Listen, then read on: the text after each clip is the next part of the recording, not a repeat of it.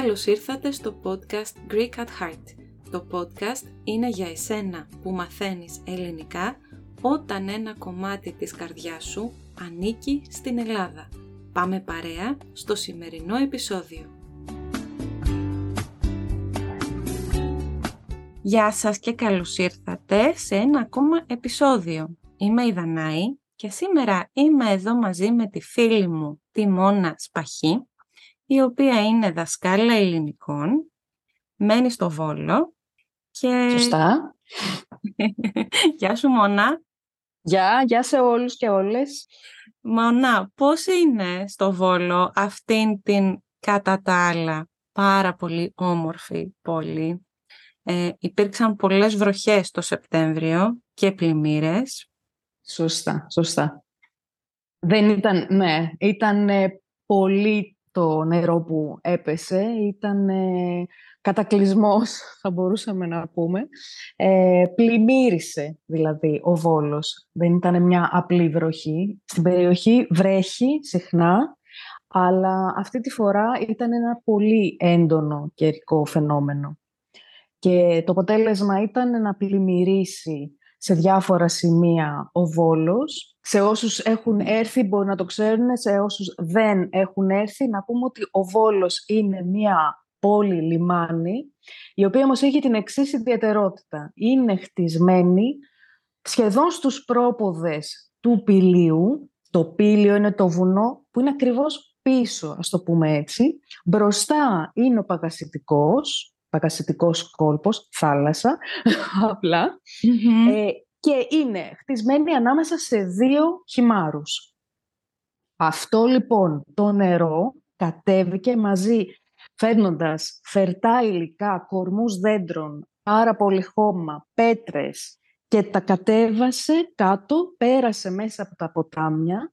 Ήταν τόσο πολύ που τα ποτάμια ξεχύλισαν και όλο αυτό το νερό και αυτά τα φερτά υλικά, όπως τα λέμε πλέον, βγήκανε, ας το πούμε έτσι, στους δρόμους και μπήκανε σε σπίτια, ισόγεια κυρίως, τα οποία βρίσκονται κοντά στις όχθες των ποταμών και σε ένα άλλο σημείο που λέγεται Παλιά, στην είσοδο περίπου της πόλης. Δεν το έχω ζήσει ποτέ έτσι σε τόσο μεγάλο βαθμό, αλλά μία φορά θυμάμαι στην Αθήνα ε, είχε ρίξει μία πάρα πολύ δυνατή βροχή και μέσα σε τρεις ώρες είχαν πλημμυρίσει οι δρόμοι. Και θυμάμαι, είχα πάει μόνα στο σούπερ μάρκετ και, ναι. και μέχρι να γυρίσω το νερό είχε φτάσει μέχρι το γόνατο. Δηλαδή... ναι. Πολύ, πολύ νερό. Και θυμάμαι να ανεβαίνω το δρόμο για το σπίτι μου και να αισθάνομαι ότι είμαι μέσα σε ένα ποτάμι. Τώρα έχουν περάσει σχεδόν 45 μέρες, δηλαδή η πρώτη πλημμύρα ήταν στις 5 Σεπτέμβρη και η επόμενη ήταν γύρω στις 20 μέρες μετά. Ε, τώρα πλέον έχει καθαρίσει το κέντρο. Εγώ μένω στο κέντρο του Βόλου, στον δεύτερο όροφο. Το σπίτι μου δεν πλημμύρισε. Απλά είχε όλα τα προβλήματα που είχαν να αντιμετωπίσουν και οι υπόλοιποι κάτοικοι του Βόλου. Δηλαδή, ε, μας κόπηκε το ρεύμα. Ναι. Ε, και σας λέω ότι εδώ στο κέντρο λυθήκανε τα, τα προβλήματα σχετικά γρήγορα γιατί δεν ήταν τόσο μεγάλη καταστροφή. Ναι. Όσο πηγαίνεις προς τους χυμάρους, εκεί ε, ναι, είναι, υπάρχουν σπίτια που έχουν πλημμυρίσει, υπάρχουν άνθρωποι που έχουν χάσει τα πάντα.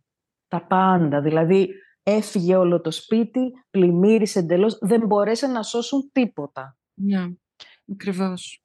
Ε, υπάρχουν επιχειρήσεις οι οποίες καταστράφηκαν εντελώς. Ε, υπάρχουν πάρα πολλοί οι οποίοι ασχολούνται άμεσα ή έμεσα με τον τουρισμό. Το Πήλιο είναι ένα πολύ τουριστικό μέρος. όταν κατέβηκε όλο αυτό το νερό που, που παρέσυρε τα πάντα, ε, πάρα πολλούς δρόμους τους κατέστρεψε. Όταν λέω για δρόμους εννοώ μεγάλους με άσφαλτο Άρα υπήρχε θέμα βασικό Γιατί υπήρχαν, ας πούμε, χωριά πάνω στο πύλιο, τα οποία επειδή ήταν πιο ψηλά, δεν είχαν πλημμυρίσει. Θα μπορούσαν δηλαδή να έρθουν κάποιοι επισκέπτες και να μείνουν ανοιχτά ξενοδοχεία, πανδοχεία, δωμάτια κλπ. Αλλά δεν μπορούσαν να... δεν υπήρχε δρόμος, δεν, δεν υπήρχε πρόσβαση. Ε, οι παραλίες επίσης γεμίσανε με όλο αυτό το χώμα της πέτρες ε, κλπ. Ε, είχαν καταστραφεί διάφορες ταβέρνες που βρίσκονταν εκεί κοντά, beach bar. Ε, ήταν μια βιβλική καταστροφή. Μα αυτό είπαν στις ειδήσεις ότι έριξε τόσο νερό όσο δεν είχε ρίξει δύο χρόνια, ας πούμε. Ήτανε, μάλλον, για να ναι. το πω καλύτερα, όσο νερό μπορεί να ρίξει σε δύο-τρία χρόνια, το ναι. έριξε σε μία μέρα. Ήταν, η αίσθηση ήταν ότι αν έβγαινες στο μπαλκόνι ότι από πάνω ήταν κάποιος που κράταγε την από μια πισίνα και σου έριχνε το νερό. Δεν ήταν ναι. δηλαδή βροχή αυτό το πράγμα. Έλεγες ότι θα, θα πέσει, θα πέσει στο μπαλκόνι, θα πέσει στο σπίτι. Δηλαδή ήταν πάρα πολύ το νερό που έλεγες ότι αν συνεχίσει αυτό, ναι. τι θα γίνει; Στην όχθη του ποταμού υπήρχαν πολύ ψηλά δέντρα γεμάτα έτσι ε, πράσινα, ε, με μεγάλα κλαδιά και αυτά και δεν έβλεπες απέναντι. Ήταν τόσο πολύ μεγάλα. Γενικώ το πύλο έχει πολύ πράσινο και πάρα πολλά δέντρα. Ε, όταν πήγα λοιπόν, τα δέντρα αυτά δεν υπήρχαν. Δεν τα είχε κόψει κάποιος. Τα είχε παρασύρει το, η δύναμη του νερού και είχαν φτάσει προφανώς μέχρι την παραλία. Και τώρα ναι έχει πάρα πολύ ωραίο καιρό. Ο ουρανός είναι μπλε, ε, έχει ζέστη ε, και όπως λέω το κέντρο είναι σε πάρα πολύ καλή κατάσταση. Δεν συνειδητοποιείς τι έχει γίνει. Ναι. αλλά για το κέντρο. Όσο, όσο πας προς τα έξω, όσο πας σε παρελαιακά μέρη, καλά νερά, άφησο, στη Μιλίνα που λέγαμε, εκεί υπάρχει έτσι, τη βλέπεις την καταστροφή. Ε, για όσους δεν το ξέρουν, να πούμε ότι ο Βόλος βρίσκεται okay, στο νομό Μαγνησία, στην περιοχή της Θεσσαλίας. Η περιοχή αυτή βρίσκεται στο κέντρο της Ελλάδας. Αν ξέρετε, αν έχετε το χάρτη μπροστά σας, είναι τέσσερις ώρες περίπου από την Αθήνα αλλά δύο ώρες από τη Θεσσαλονίκη. Είναι πιο κοντά στην ε, Βόρεια Ελλάδα. Και εσύ γιατί βρίσκεσαι στο Βόλο; Λοιπόν, εγώ γιατί έμενα στην ε, Πάρο. Έμενα στην Πάρο. Έμενα στη, στην Πάρο, στις Κυκλάδες για περίπου 13 χρόνια. Ε, και το 2019, πριν ακόμα ξεκινήσει η πανδημία, ε, πήρα την απόφαση να δώσω πανελλαδικές το να δώσω πανελλαδικές σημαίνει να μπω στο πανεπιστήμιο στην Ελλάδα, ε, γιατί ήθελα να συνεχίσω τις σπουδές μου. Ήθελα μία σχολή η οποία βρισκόταν στον Βόλο. Ο Βόλος είναι πανεπιστημίου πολύ. Είναι η έδρα του Πανεπιστημίου της Θεσσαλίας. Ε, ήθελα λοιπόν αυτή τη συγκεκριμένη σχολή ε, και έτσι ξεκίνησε όλο αυτό το ταξίδι, το οποίο είχε και αίσιο τέλος, γιατί πέρασα, όπως λέμε στα ελληνικά. Δηλαδή, είχα επιτυχία στις ε, πανελλαδικές και βρέθηκα στη, στον Βόλο, όχι τελικά στη σχολή που είχα σκεφτεί αρχικά, αλλά γίναν έτσι τα πράγματα. Κατάφερα και βρέθηκα στο Βόλο και μάλιστα στη σχολή που ήθελα η οποία μου φαινόταν λίγο έτσι πιο δύσκολη και αυτά, αλλά είχα δει τα, τα μαθήματα, το σύλλαμπος και αυτά, ε, και τόσο πολύ ενδιαφέρον ήταν. Οπότε λοιπόν, ε, πέρασα και βρίσκομαι στο Βόλο από τέλη Σεπτέμβρη του 2020 στο τμήμα Ιστορίας, Αρχαιολογίας και Κοινωνικής Ανθρωπολογίας ε, του Πανεπιστημίου Θεσσαλίας. Οπότε γι' αυτό βρίσκομαι στον Βόλο. Πολύ ωραία. Και πώς είναι τώρα η καθημερινή ζωή στον Βόλο; Mm, ωραία ερώτηση. Λοιπόν, ε, το σχολείο, γιατί είμαι και μαμά, έχω μια κόρη η οποία πηγαίνει τώρα στην έκτη δημοτικού. Μεγάλωσε. Ναι, ναι, πολύ. Ε, τελειώνει το δημοτικό, αν είναι δυνατόν.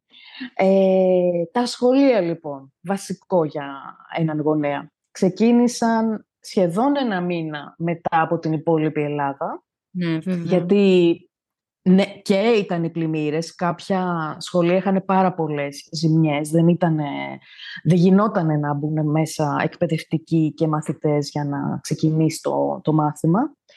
Ε, το Πανεπιστήμιο επίσης καθυστέρησε και ξεκίνησαν τα μαθήματα την 23. 23 Οκτωβρίου ξεκίνησαν διαδικτυακά, γιατί ακόμα υπάρχουν ζημιές στο κτίριο που είναι η δικιά μου η σχολή. Ε, και αυτή την εβδομάδα ξεκινάνε διαζώσεις. Ε, Με το καλό. Ναι, ευχαριστούμε. Ε, οπότε, σε γενικές γραμμές, αυτά είναι. Ε, το νερό ε, παραμένει, πώς να το πω, δεν είναι πόσιμο. Αυτό, ας πούμε, έχει αλλάξει. Εννοείται, ναι. Ε, τουλάχιστον η δουλειά σου είναι μέσα στο σπίτι, έτσι, τις περισσότερες φορές. Τις περισσότερες φορές, ναι, διδάσκω online, το οποίο σημαίνει ότι, ναι, χρησιμοποιώ το σπίτι, τον χώρο μου, ας το πούμε έτσι, ο οποίος δεν έχει πλημμυρίσει. Έχω Wi-Fi, ίντερνετ, ε, δεν έχω θέμα. Οπότε από αυτό είμαι ok. Ε, εγώ πιστεύω ότι είμαι αισιόδοξη με την έννοια ότι ναι, μπορεί να υπάρχουν κάποια ζητήματα, αλλά θα πρέπει να πάμε μπροστά. Δηλαδή, η ζωή προχωράει. Δεν, γίνεται να μένεις εκεί, να ναι. μένεις σε αυτά που γίνανε. Τι μου έλεγες πριν, που ήταν ε, λίγο πριν έτσι ξεκινήσουμε εδώ το επεισόδιο, μου, ελεγε μου είπες κάτι πολύ ωραίο, ότι μπορεί η χώρα μας να έχει πολλά προβλήματα διοικητικά, να το πω έτσι. Α, ναι, ναι. Ευγενικά. Ε, ναι, ναι, ναι, το λέμε ευγενικά. Ε, ότι πολλές φορές, ναι, ε, δεν λειτουργεί, ε, ναι, ο κρατικός φορέας. Ε, μπορεί να μην λειτουργεί, αλλά τι γίνεται; Οι Έλληνες ε, βοηθάνε ένας τον άλλον και θα βρούνε τη λύση και μάλιστα πολύ γρήγορα. Και έλεγα ότι αμέσως μετά τις πλημμύρες, δηλαδή την επόμενη μέρα, σε 24 ώρες είχαν δημιουργηθεί ομάδες αλληλοβοήθειας, δηλαδή η αλληλεγγύη ήταν κάτι το απίστευτο. Άνθρωποι πρέπει να λένε τι έχεις ανάγκη, πες μου να σου φέρω. Έχω, ξέρω εγώ, παραπάνω ρούχα, τι θέλεις, πες μου.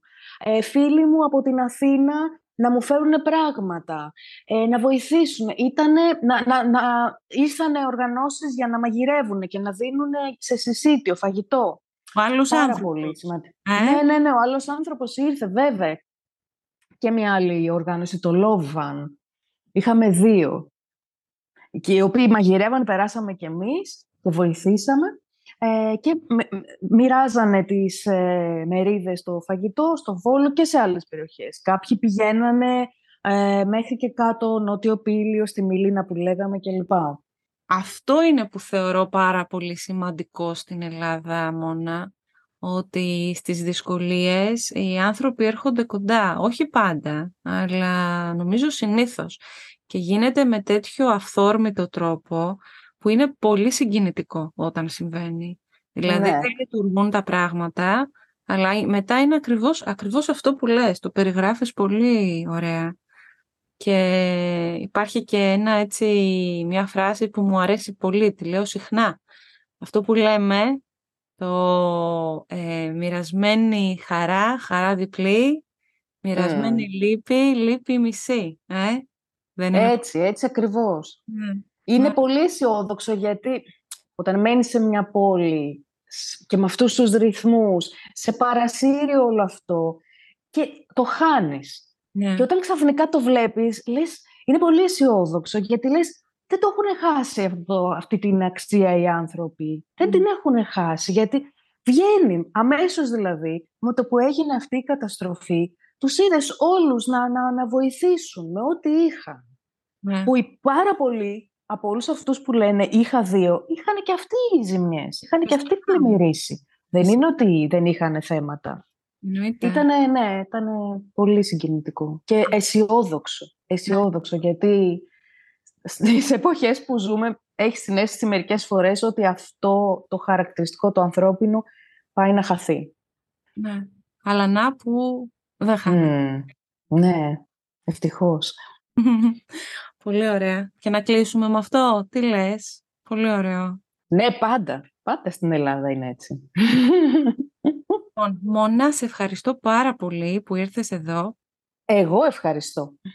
Πες μας πού μπορεί να σε βρει κάποιος; Λοιπόν, ε, θα με βρει στο site μου www.learngreekwithme.com Στα social media, κυρίως στο Instagram, πάλι με αυτόν τον ε, τίτλο Learn Greek with Me.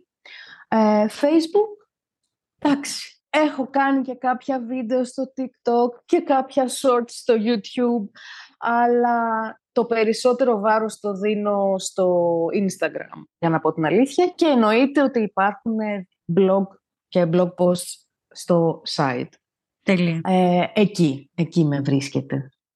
Και μου στέλνετε μήνυμα όσοι θέλετε να κάνετε μαθήματα ε, διαδικτυακά ή να έρθετε στο πήλιο το καλοκαίρι. Θα είναι έτοιμα πιστεύω όλα ε, για να υποδεχτούμε πάλι επισκέπτες. Ναι, ναι, ναι. Σε ευχαριστώ πάρα πολύ Μόνα που ήρθες και κουβεντιάσαμε σήμερα έτσι για τα δύσκολα και τα ωραία και όλα νομίζω ε, στη ζωή στο Βόλο τώρα. Εγώ σε ευχαριστώ. Εγώ σε ευχαριστώ που μου έδωσες την ευκαιρία να τα πω. Ναι, και είναι αυτό το σημαντικό, να μην μένεις μόνος στα άσχημα, αλλά να βλέπεις και την αχτίδα φωτός και την αισιοδοξία που πάντα υπάρχει. Πολύ ωραίο κλείσιμο. Σας ευχαριστούμε λοιπόν και όλους εσάς που μας κάνατε παρέα σήμερα. Θα τα πούμε στο επόμενο επεισόδιο. Γεια σας! Γεια!